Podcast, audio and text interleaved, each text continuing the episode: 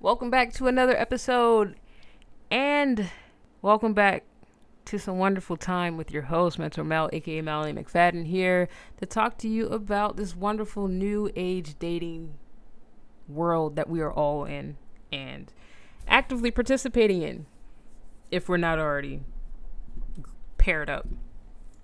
Now, I last left you with interaction step with the person that you have an eye for, that you've observed. Now, this next step is a internal choice, a mental choice on determining whether this person is right for you.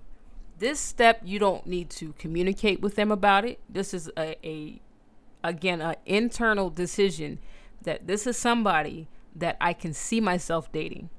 With the things that you've observed, with the things that you have felt with your interaction, is this person worthy for is this person worthy to date you?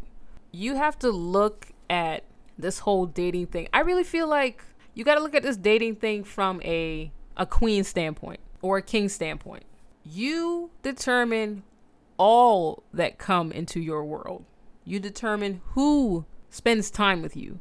You hold the power in that moment. And if you disagree to some extent, might I suggest you look at some of the self love um, episodes in like a previous season? I think it's like season two um, of my podcast. You have so much power in the world that is around you. People are not doing you a favor by them hanging out with you. You are doing them a favor by them hanging out with you. I know it sounds very kind of like posh or like arrogant, but it's it's the truth. If I do not like a certain person's energy around me, guess what I do? I limit the time that I'm around that person. You as well have that same power in whoever you decide to interact with. Whoever you decide to make a mental choice on. If somebody does not meet your requirements in what you're looking for in a person, whether it be something as small as how they treat an animal, but it's actually not small, it's actually a pretty big thing. But maybe something as small as whether they like their house hot or cold, because I guarantee you that will be a problem when you get married. Y'all can't compromise on it. But you want to make sure that you realize you can you have the the final say in who sits and who sits at your table, who hangs out with you, who goes places with you. You decide every step of that. Every step of that. Even with family members, you determine who you are around. You determine who's around you. So, once you make this mental choice on the person that you have potential eyes for and you can see them dating, then you either I would actually recommend I would recommend that you put it out on the table how you feel. Pursue the person, see how they are also feeling. I know this is a that's a very big step and it's very um oh I might be rejected. Listen, rejection is just a part of life. I would rather and this is a big one. I would rather be rejected than to wait years upon years upon years fiending over someone that does not feel the same way as opposed to, oh, I recognize my feelings. I feel this person is very special to me. I wonder if they feel the same way. If they don't, not a big deal. Keep it moving. Now, guess what you have on your side? Time. You have tons of time. Lots of time. And this is a complete sidebar, but it works every time.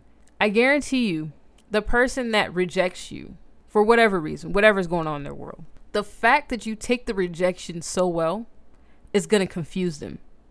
They're like, "Wait, so you're not you're not going to try and hit on me again?" No, I respected your decision or your choice of not wanting to pursue this relationship any further, and I respect your decision. So, that's where it is. Um, I guarantee you they're to come back later on at another date. It may be like next week, it may be 3 years from now or from then. It it could be 10 years from then. You just you don't know how it works out, but rejection is just a part of life and everyone gets rejected at some point. Would you rather sit and wait and they never say anything and you've been sitting and waiting your entire life on this one person that never had feelings for you or would you rather go ahead and just tell them how you feel. They don't feel the same way. You can now, you've actually opened up your mind to find someone else that is worthy to be with you. I know it's a different perspective to look at it, but rejection is actually a release from the thing that you thought you needed or you strongly desired.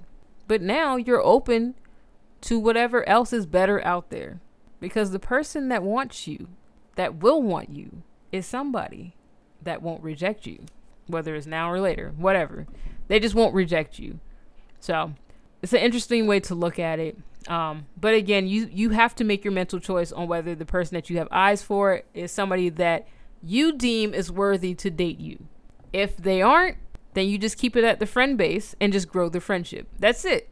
Because you did not make it to the dating phase does not mean you should end the interactions with this person.